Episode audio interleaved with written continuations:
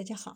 欢迎收听丽莎讲机器人，向孩子参加机器人竞赛、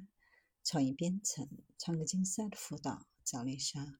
今天给大家分享的是 AI 帮人寻找长生不老药。随着人年龄不断的增长，生物体内会出现一些既不分裂也不甘心死去的衰老细胞，它们的习性恰恰与癌细胞相反。相比于细胞分裂失去控制的癌细胞，衰老细胞的细胞周期几乎进入停滞。但平静的表面并不代表衰老细胞是无害的。相反，衰老细胞会分泌一些促炎因子，造成局部微环境长期处于炎症状态，损伤其他的细胞组织。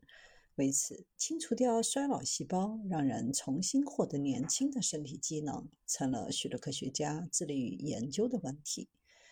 数年前，有一些类似达沙提尼、虎皮素等抗衰药物诞生，被归类于抗衰药物当中，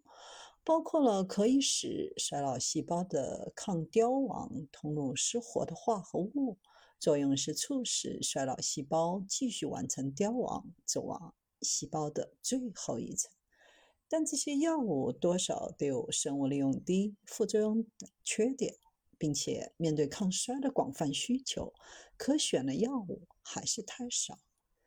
近期，自然衰老展示了 AI 的强大功能，利用实验生成的数据来训练深度神经网络。在海量分子当中挑选出抗衰活性很强的化合物。首先，从两千三百五十二种化合物筛选的结果作为 AI 的训练数据，帮助它快速学习哪些特性的化合物更有可能带来好的抗衰活性。随后，AI 需要在超过八十万种化合物的数据库当中预测化合物的抗衰活性，判断哪些可以用于清除衰老细胞。最终有三种化合物脱颖而出，可以选择性的引导衰老细胞凋亡，并在人造的衰老细胞模型当中很好的发挥抗衰作用。这三种化合物在合理剂量下可以杀死衰老细胞的同时，又不对周围的健康细胞产生毒性。除此之外，这三种化合物都表现出良好的口服生物利用度。根据生化和解的分析结果，能够更好的结合，这是一种调节细胞凋亡的好办法。